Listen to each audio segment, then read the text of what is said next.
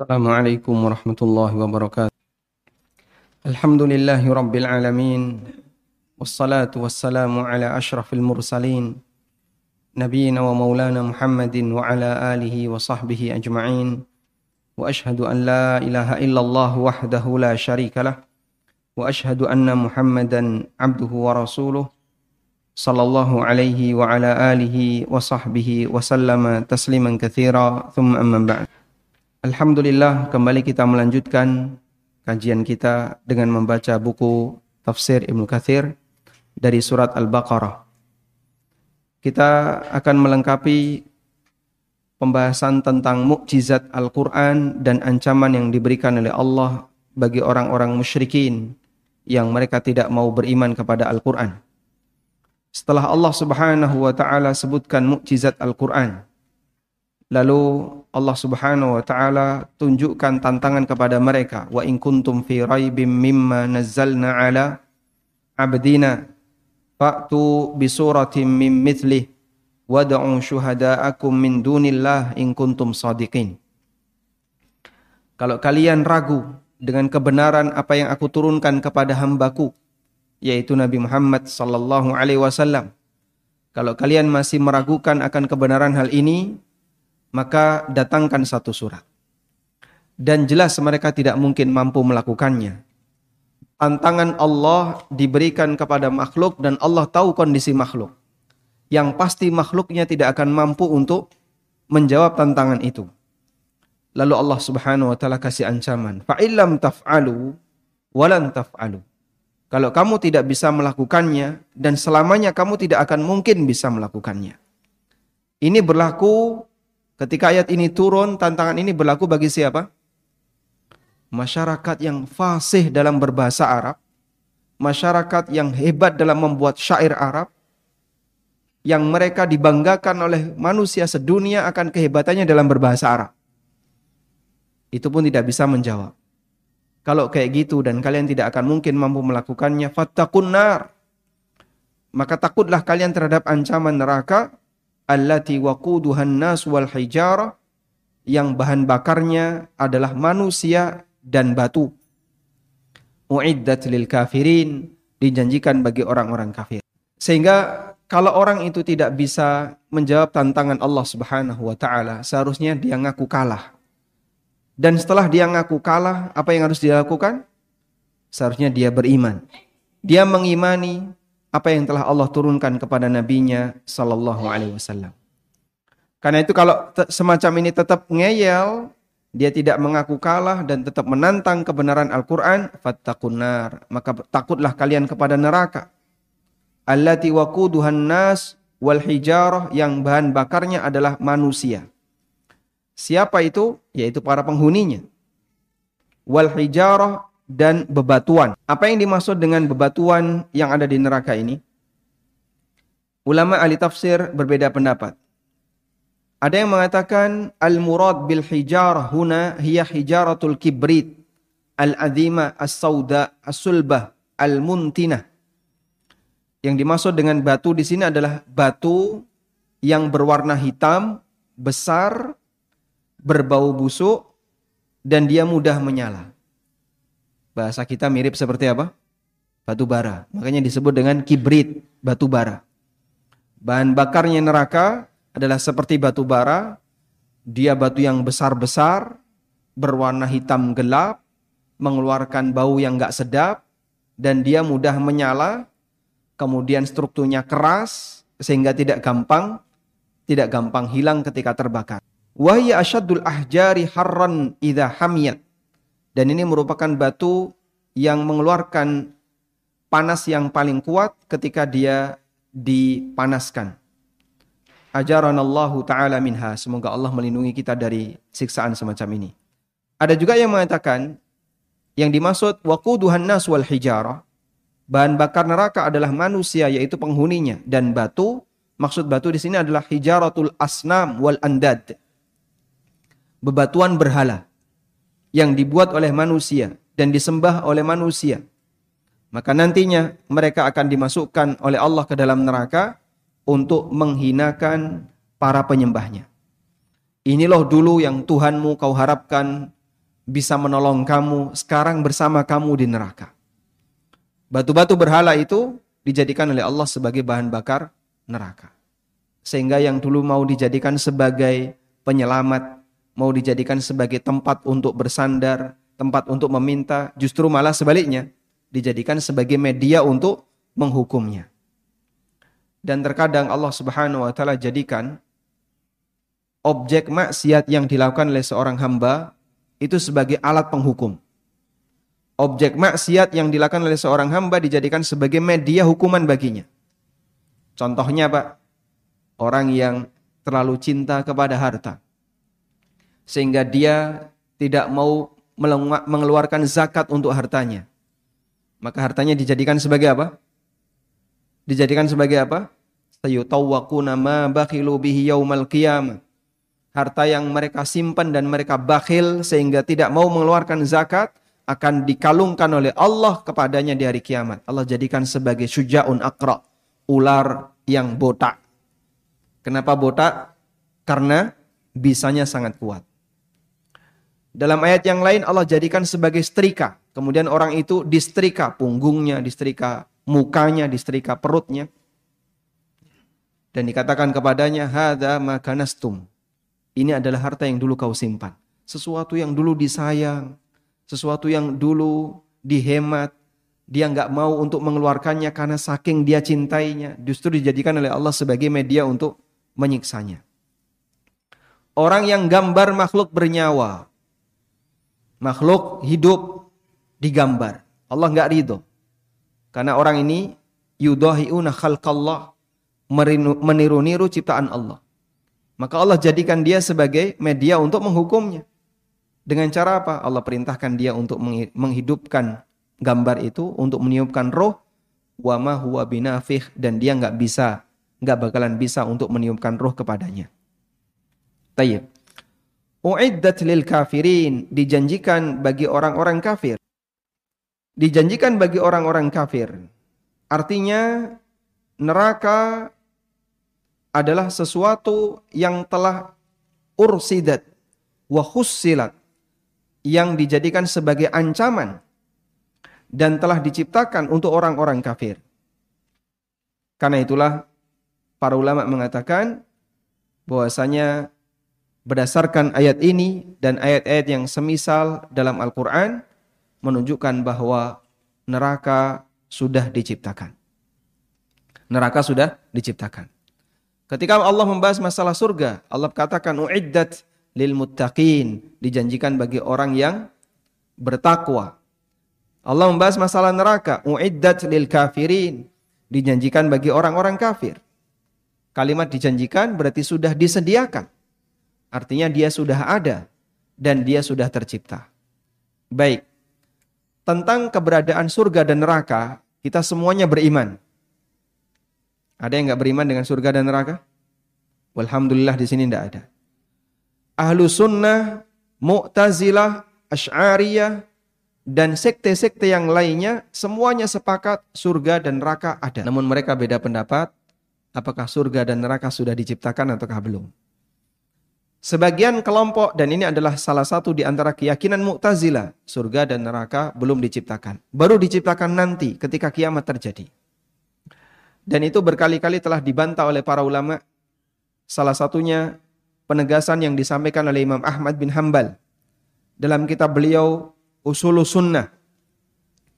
Imam Ahmad bin Hambal menyebutkan wal jannatu wan naru makhluqatan kama jaa an Rasulillah sallallahu alaihi wasallam.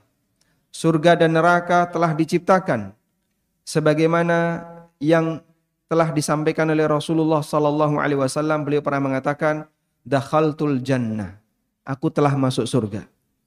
Fara'aitu qasran dan di situ aku melihat istana. Wa ra'aitul kautsar dan aku melihat kautsar. Sungai Kautsar. Wa tala'tu fil jannati fara'aitu aktsara ahliha kadza wa kadza. Aku perhatikan di dalam surga, ternyata mayoritas penghuninya adalah orang yang punya kriteria seperti ini. Wa tala'tu finnar, kemudian Nabi sallallahu alaihi wasallam mengatakan, aku juga melihat neraka. Fara'aitu kadza wa kadza. Dan aku lihat kejadian seperti ini, seperti ini. Beliau telah melihat ini. Dan itu melihat dalam bentuk mimpi atau melihat realita? Mimpi atau realita? Realita. Karena beliau tidak bercerita mimpi. Tapi beliau bercerita pengalaman beliau ketika dinaikkan oleh Allah. Kemudian beliau melihat surga, beliau melihat neraka sesuai dengan apa yang Allah kehendaki. Lalu kata Imam Ahmad, "Faman za'ama annahuma lam tukhlaqa." Barang siapa yang berkeyakinan bahwa surga dan neraka belum diciptakan, fahuwa mukadzibun bil Qur'ani wa ahadithi Rasulillah sallallahu alaihi wasallam. Berarti dia telah mendustakan Al-Qur'an dan hadis-hadis Rasulullah sallallahu alaihi wasallam. Wala ahsibuhu yu'minu bil jannah dan menurutku dia belum beriman kepada surga. Bagian dari kesempurnaan rukun iman ada enam. Tapi enam ini bukan cuma enam jamaah. Turunannya banyak. Enam ini turunannya ada banyak. Bagian dari turunan iman kepada hari akhir.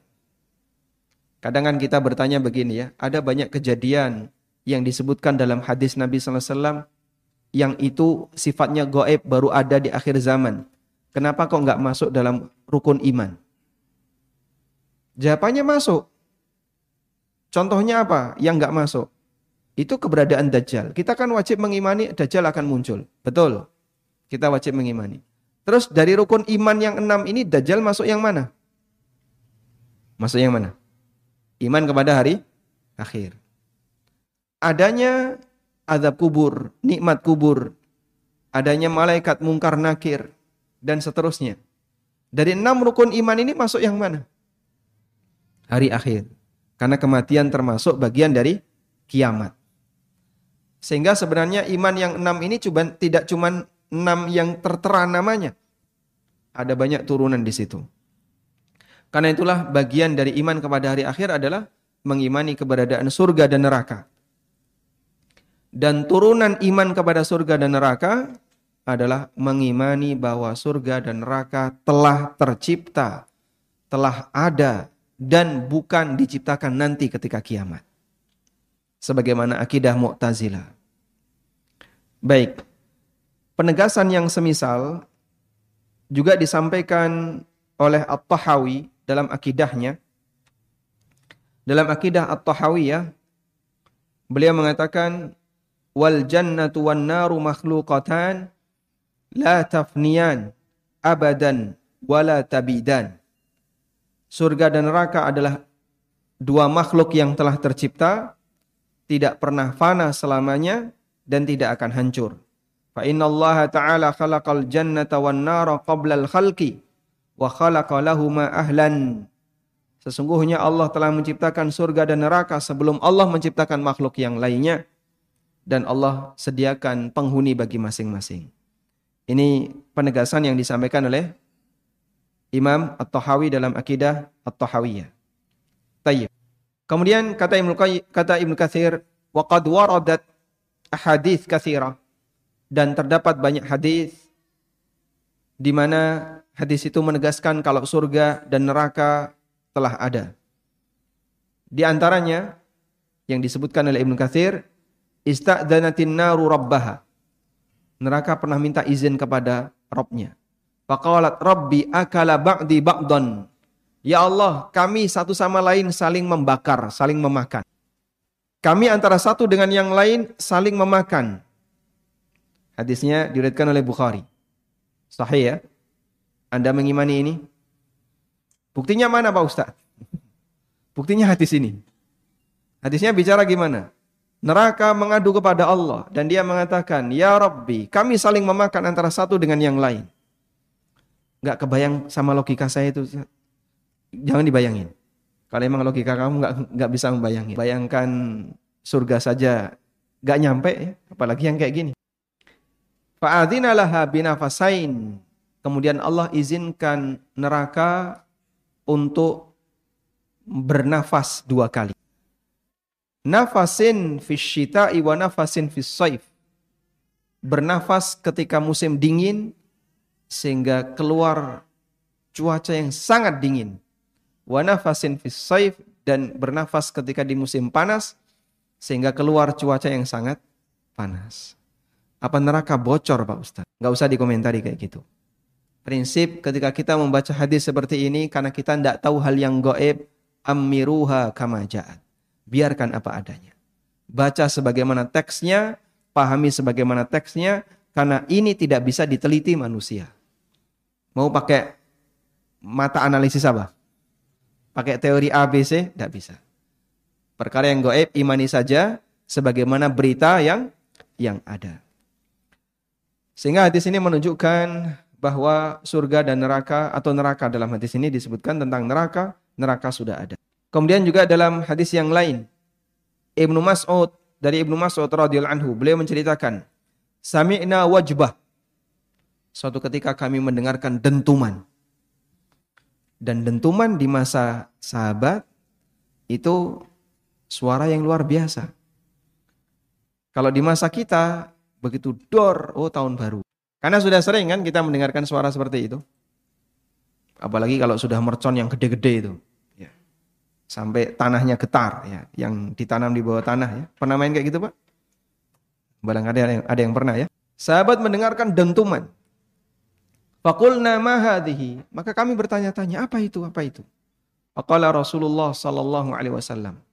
Kemudian Nabi sallallahu alaihi wasallam bersabda, "Ada hajarun ulqiya bihi min syafiri jahannam mundu sab'ina sanatan. Al-ana wasala ila qa'riha. Ini adalah sebuah batu yang dilemparkan dari bibir neraka dari bibir jahannam. Sejak 70 tahun yang lalu sekarang baru sampai di baru sampai di bawah neraka. Masya Allah ya. Selama berapa? 70 tahun tapi jangan dihitung ya. Coba tak hitung Pak Ustadz. Dengan percepatan gravitasi bumi 9,8. Kemudian dihitung itu, oh berarti kurang lebih dalam neraka sekian. Yo jangan dihitung kayak gitu ya. Tidak bisa. Hadis riwayat Muslim. Dan kejadian itu ada di zaman sahabat. Berarti neraka sudah ada atau belum? Sudah ada. Walhamdulillah ahlu sunnah begitu mudah mengimani hal ini karena prinsip yang paling penting dalam masalah iman adalah at-taslim, pasrah. Kalau orang itu punya prinsip pasrah, selesai masalah. Insya Allah dia akan mudah mengimani setiap berita yang datang dari Nabi Sallallahu Alaihi Wasallam, meskipun bisa jadi logika nggak nyambung ke sana. Tayyip. Ada orang yang nggak mau, lalu dia menolak dengan mengatakan surga dan neraka belum tercipta karena dalam pikirannya siapa yang menghuninya itu hal yang sia-sia berarti dan tidak ada perbuatan Allah yang sia-sia. Padahal surga dan neraka kalau sudah tercipta berarti ribuan tahun nganggur. Nanti bahan bakarnya kalau habis gimana? La haula wala quwata illa billah.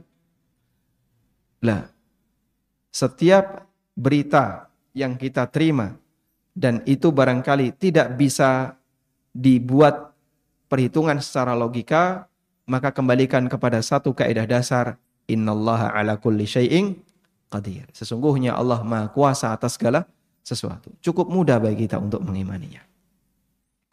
Kadang saya terheran ya, ada sebagian orang yang sulit untuk menerima hadis dari Nabi Wasallam yang bercerita tentang hal-hal yang gaib tapi dia itu begitu mudah untuk mengiyakan, mengaminkan setiap perkataan imamnya, tokoh agamanya yang dia kultuskan dan dia anggap semua perkataannya itu benar. Lalu imammu ngomong kayak gini yang nggak masuk logika aja kamu bisa percaya. Yang ini Nabi SAW ngomong seperti ini, bersabda seperti ini, kau nggak bisa percaya. Mana yang lebih kau muliakan? Rasulullah SAW ataukah gurumu? Dari situ menunjukkan ada sisi cacat pada dirinya terkait mengimani berita dari Nabi sallallahu alaihi wasallam. Walhamdulillah. Tayyib. Selanjutnya kita akan membahas ayat yang ke-25. Allah taala berfirman, "Wabashshiril ladzina amanu wa 'amilus salihat anna lahum jannatin tajri min tahtihal anhar." Kullama ruziku minha min thamaratir rizqa qalu hadha alladhi ruziqna min qabl wa utu bihi mutasyabiha walahum fiha azwajum mutahharatu wa hum fiha khalidun. Cerita tentang surga yang pertama di surat Al-Baqarah. Baru disebutkan oleh Allah di ayat 25 dan cerita tentang surga dalam Al-Qur'an itu sangat banyak, beragam, berulang-ulang dan ada di banyak tempat. Di surat Al-Baqarah pertama kali Allah ceritakan dari eh, di ayat 25. Sebelumnya belum kita jumpai. Surga dalam bahasa Arab disebut dengan apa? Al-Jannah. Kenapa disebut jannah? Setiap kata dalam bahasa Arab yang tersusun dari tiga huruf, jim, nun, nun, maka bermakna sesuatu yang tersembunyi. Setiap kata dalam bahasa Arab yang tersusun dari tiga huruf, jim, nun, nun menunjukkan makna apa? Tersembunyi. Jin, jinnun. Kenapa? Gak kelihatan. Janin. Kenapa disebut janin? Karena tidak nampak di permukaan. Majnun. Kenapa majnun? Akalnya ketutup. Junnah. Apa itu junnah? Tameng. Kenapa? Karena dia dipakai untuk menutupi. Jannatun. Kenapa disebut jannah? Karena kebun itu tertutup dengan rindangnya pepohonan yang ada di sana. Sehingga surga itu rindang. Surga itu rindang jamaah. Dan kita menyukai sesuatu yang rindang. Senang panas atau senang rindang? Senang rindang. Dan Allah lengkapi dengan keindahan yang lainnya. Tajri min tahtihal anhar. Mengalir surga, mengalir sungai-sungai di bawahnya. Allah berfirman, "Wabashshiril ladzina amanu berikanlah kabar gembira bagi orang-orang yang beriman. Wa amilus salihat dan beramal saleh. Selalu dua hal ini beriringan. Beriman dan beramal. Kenapa dua hal ini beriringan? Beriman dan beramal saleh. Beriman mewakili syahadat la ilaha illallah. Beramal saleh mewakili syahadat Muhammad Rasulullah. Karena seorang hamba tidak bisa disebut melakukan amal soleh kecuali ketika amalnya sesuai dengan panduan Rasulullah Sallallahu Alaihi Wasallam. Makanya disebut sebagai amal soleh karena dia amal yang sesuai dengan panduan yang diberikan oleh Rasulullah Sallallahu Alaihi Wasallam. Berarti kalau ada kegiatan yang ibadah ya, tapi tidak ada panduan dari Nabi Wasallam, Apakah itu tidak bisa disebut sebagai amal soleh, Pak? Sebut saja amal yang kelihatannya soleh. Nah gimana bisa disebut amal soleh? Enggak ada panduannya. Harus ada panduannya. Sebab dalam urusan akhirat kita buta. Kita buta akhirat dan kita juga buta bagaimana cara berbahagia di, di akhirat. Maka satu-satunya cara untuk bisa berbahagia di akhirat adalah ikuti manusia yang paham akhirat. Siapa beliau? Rasulullah wasallam. Tapi kalau kita ngarang sendiri, berinovasi, Anda tidak boleh meraba dalam urusan akhirat. Masa akhirat diraba? Kalau urusan dunia, seorang hamba meraba, silahkan. Saya prediksi, insya Allah proyeksi saya untuk perdagangan kali ini akan untung sekian miliar. Jualan apa Pak? Cilok. Masya Allah ya. Bisa nggak manusia memprediksi keuntungan dalam berdagang? Bisa. Tapi itu urusan dunia. Kalau urusan akhirat, Mas, gini Mas, tak kandani ya. Kalau kamu sedekah sekali dilipatkan 10 kali sampai 700 kali ya. Makanya motormu disedekahkan saja. Baik. Seperti ini dalam perhitungan manusia untuk urusan pahala tidak bisa.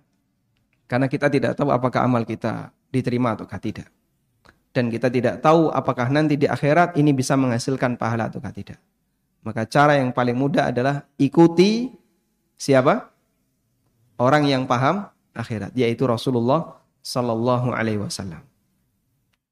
Dalam ayat ini Allah sebutkan setelah memberikan ancaman bagi orang-orang kafir yang mereka tidak mau mengimani Al-Quran. Dan seperti itu sering kali kita melihat sistematika dalam Al-Quran.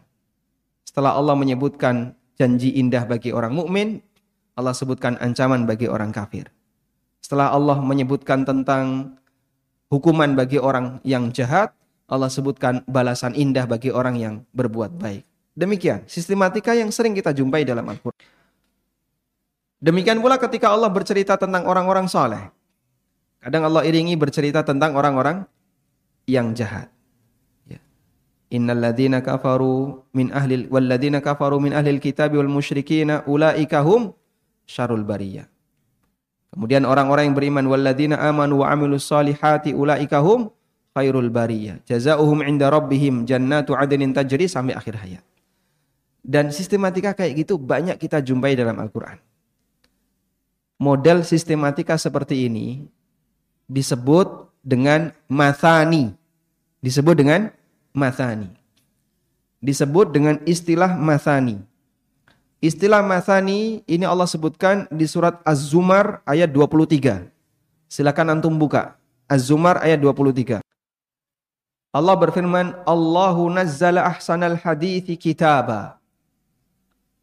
Mutasyabiham mathaniya. Allah lah yang menurunkan ahsanal hadith kitab.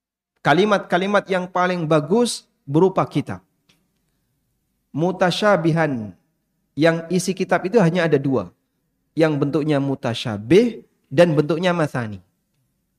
Allah sebutkan Al-Quran, kitab Al-Quran itu isinya dua. Mutasyabiham mathaniya. Yang pertama mutasyabih, yang kedua mathani. Makna mathani adalah ayyudhkaral iman wa yuttaba'u bidhikril kufri au aksuhu.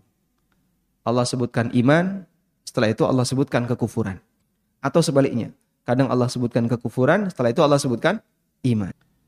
Atau Allah menyebutkan halus su'ada, kondisi orang-orang yang berbahagia.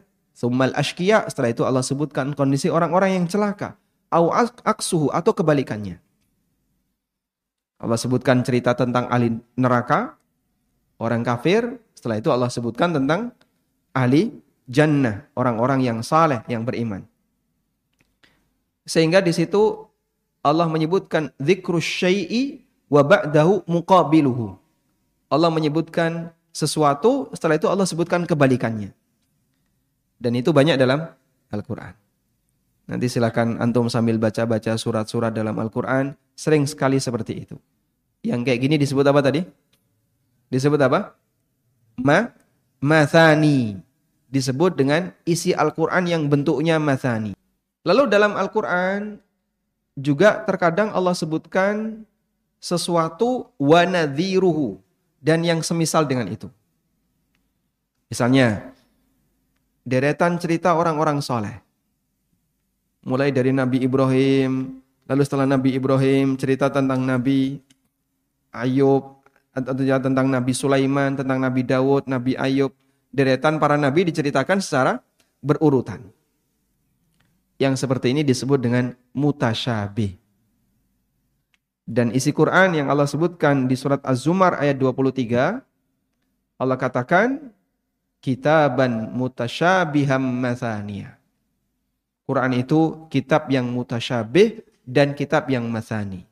Mutasyabih itu bercerita yang semisal-semisal dibuat deretan-deretan. Di surat Ar-Rahman, Allah banyak menyebutkan itu. Nikmat satu, nikmat dua, nikmat tiga. Fabi ayyi ala irabbikuma. Berulang berapa kali? Berapa kali? Hah? Ada yang sudah ngitung? Berkali-kali ya? Nikmat ini disebutkan. Fabi ayyi ala irabbikuma tukadziban. Nikmat apa lagi disebutkan? Fabi ayyi ala irabbikuma tukadziban. Seperti ini namanya apa? Metode apa? Mutasyabiha. Kalau yang berkebalikan namanya matan. Karena itu setelah Allah Subhanahu wa taala menyebutkan tentang ancaman bagi penduduk neraka, Allah sebutkan nikmat bagi penduduk surga. Wa ladina amanu. Berikan kabar gembira bagi orang-orang yang beriman dan beramal saleh bahwa mereka akan mendapatkan surga yang mengalir sungai-sungai di bawahnya. Allah sebutkan bahwa surga ini mengalir ya, min tahtiha dari bawah al-jannah Kata Ibnu Katsir, min tahti ahjari asjariha wa ghurafiha mengalir di bawah pohon-pohon surga. Mengalir di bawah kamar-kamar yang ada di surga. Dan disebutkan dalam hadis anna anharaha tajri fi ghairi ukhdudin. Sungai surga itu mengalir tanpa tepi. Ibnu Qayyim dalam Qasidah Nuniyah mengatakan anharul jannati bila haddin jarat fasubhana fasubhana lirrahmani alladhi amsakat minal faidan au kama qala rahimahullah sungai surga itu mengalir tanpa tepi kalau kita melihat sungai itu ada cekungannya namanya apa ini wadah sungai ya ada cekungannya. Di sini ada airnya. Sehingga ada tepi kanan dan kirinya. Ada cekungan. Sungai surga mengalir tanpa tepi. Gimana bayanginnya Pak? Antum coba lihat ya. Air raksa itu ketika ditaruh di permukaan yang datar, gimana bentuknya? Gimana bentuknya? Cembung ya? Membentuk seperti apa? Seperti oval gitu ya. Atau air yang ditaruh di atas daun talas dia membentuk seperti oval. Di dunia kita sudah pernah melihat kejadian itu. Baik, meskipun di surga nanti kayak gimana Pak aslinya? Pokoknya dalam hadis menyebutkan sungai surga mengalir tanpa tepi.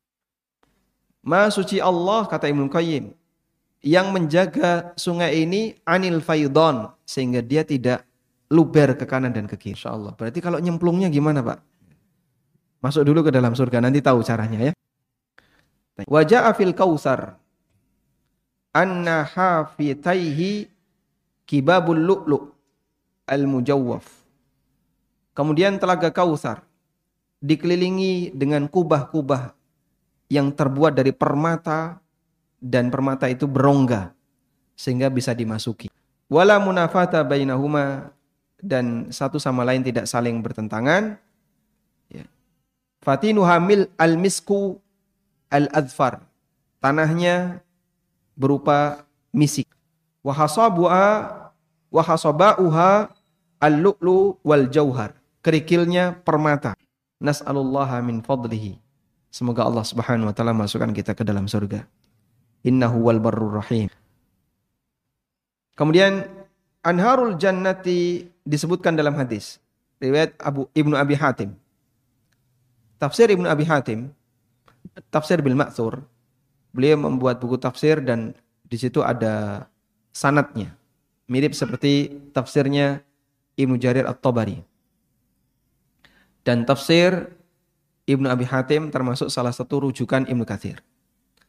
Sampai ada yang mengatakan Ibnu Katsir itu adalah ringkasan dari tafsir Tabari dan tafsir Ibnu Abi Hatim. Karena beliau mengumpulkan riwayat-riwayat dari At-Tabari dan Ibnu Abi Hatim.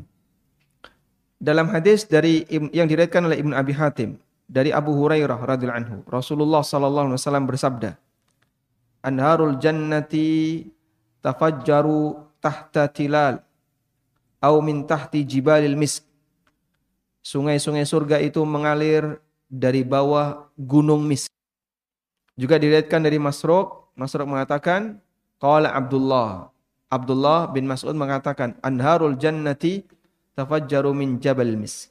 Sungai surga itu mengalir dari bawah gunung mis. Masya Allah ya. Berarti sungainya keluar airnya dari benda yang harum. Belum belum bisa ya? Belum berarti. Nah, selanjutnya Allah bercerita, "Kullama ruziku minha min samaratin rizqa." Setiap kali penduduk surga itu dikasih makanan berupa buah-buahan dikasih makanan berupa buah-buahan. Qalu maka mereka mengatakan, "Hadzal ladzi ruziqna min qabl." Loh, dulu kami sudah pernah dikasih seperti ini. Dulu itu kapan? Ketika di dunia. Sehingga mereka mendapatkan buah-buahan yang buah itu bukan sesuatu yang asing. Bagi kita kan begini ya. Orang kalau menjumpai sesuatu yang asing, itu biasanya gimana Pak? Hah? Takut untuk mengkonsumsi. Ini enak atau tidak? Tidak tahu ya. Ini asam atau manis? Tidak tahu. Jangan-jangan beracun? Tidak tahu. Kenapa? Sesuatu yang yang baru. Sehingga kadang ketika ada orang dikasih buah yang baru, itu dia nggak langsung mengkonsumsinya. Dipikir dulu, searching dulu di internet ya, khasiatnya apa ya, rasanya bagaimana. Baru berani makan.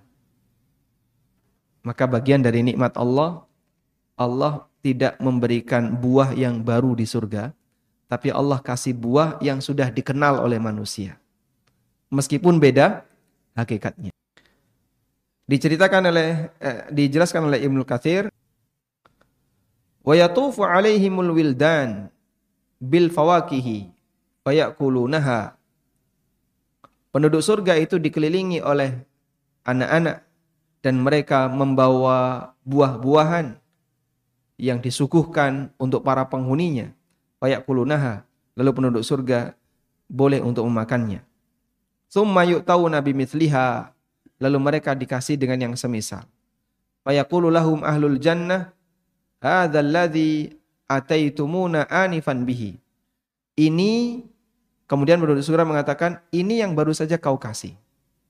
Berarti kalau berdasarkan tafsir ini maka makna dari perkataan mereka hadzal ladzi ruzikna min qablu buah itu adalah buah yang sudah diberikan sebelumnya ketika di surga. Fataqulu lahumul wildan maka anak-anak itu mengatakan, "Kulu fallaun wahidun wa ta'mu mukhtalif."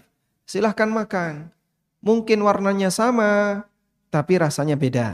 Itulah firman Allah Ta'ala, wa utubihi mutasyabiha. Mereka diberi yang semisal. Ini tafsir yang pertama.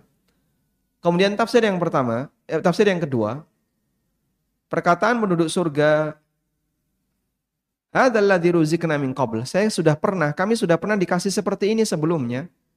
Maksudnya adalah dikasih ketika di dunia. Dan ini berdasarkan keterangan Ibnu Abbas radhiyallahu anhu. La yushbihu syai'un mimma fil jannati ma fid dunya illal asma.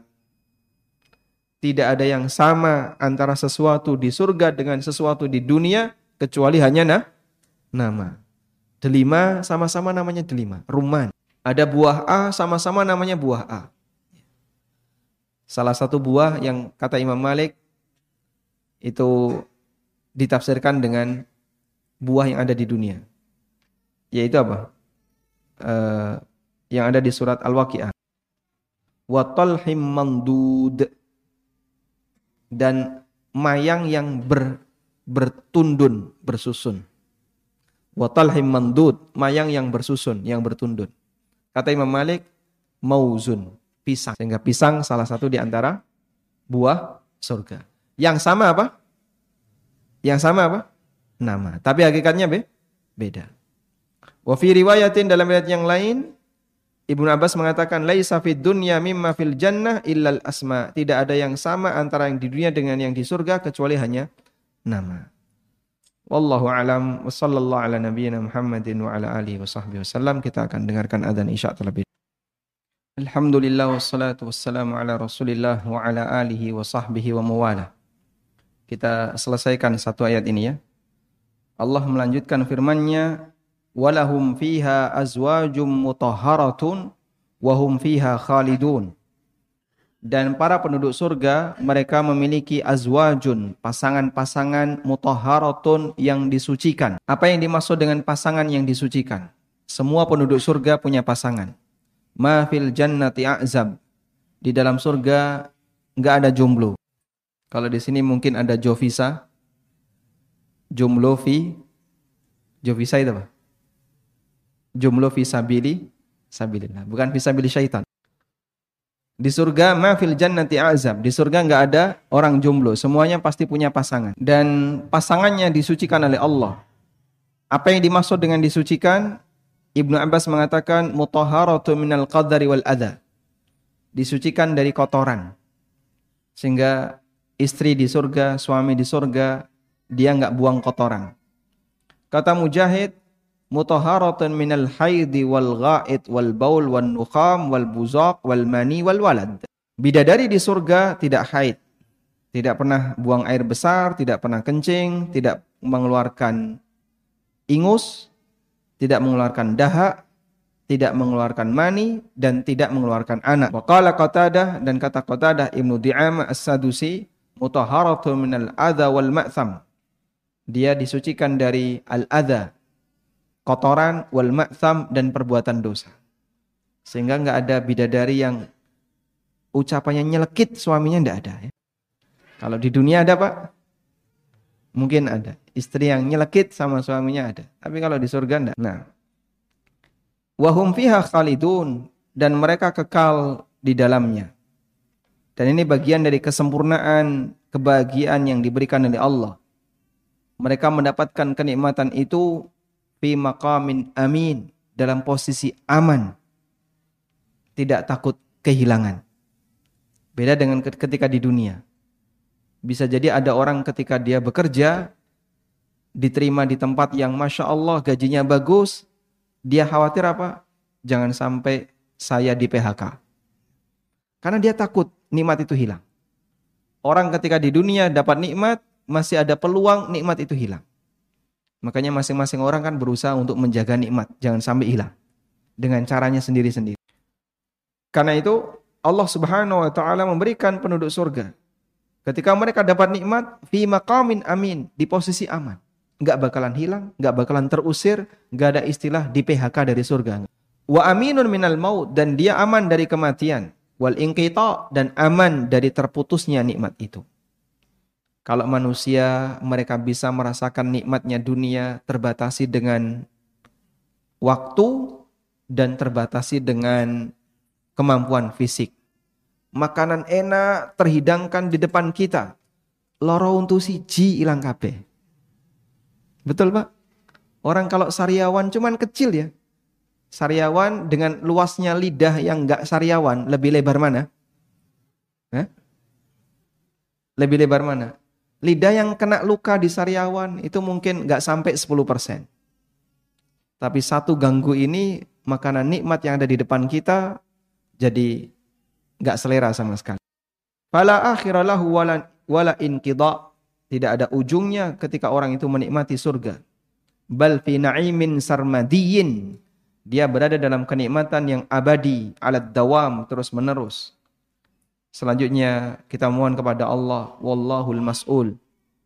Kepada Allah kita memohon, ayyah syurana fi zumratihim. Semoga Allah kumpulkan kita bersama para penduduk surga innahu jawadun karimun barrun rahim wa sallallahu ala nabiyyina Muhammadin wa ala alihi wa sahbihi wa sallam wa akhiru da'wan alhamdulillahi rabbil alamin wassalamu alaikum warahmatullahi wabarakatuh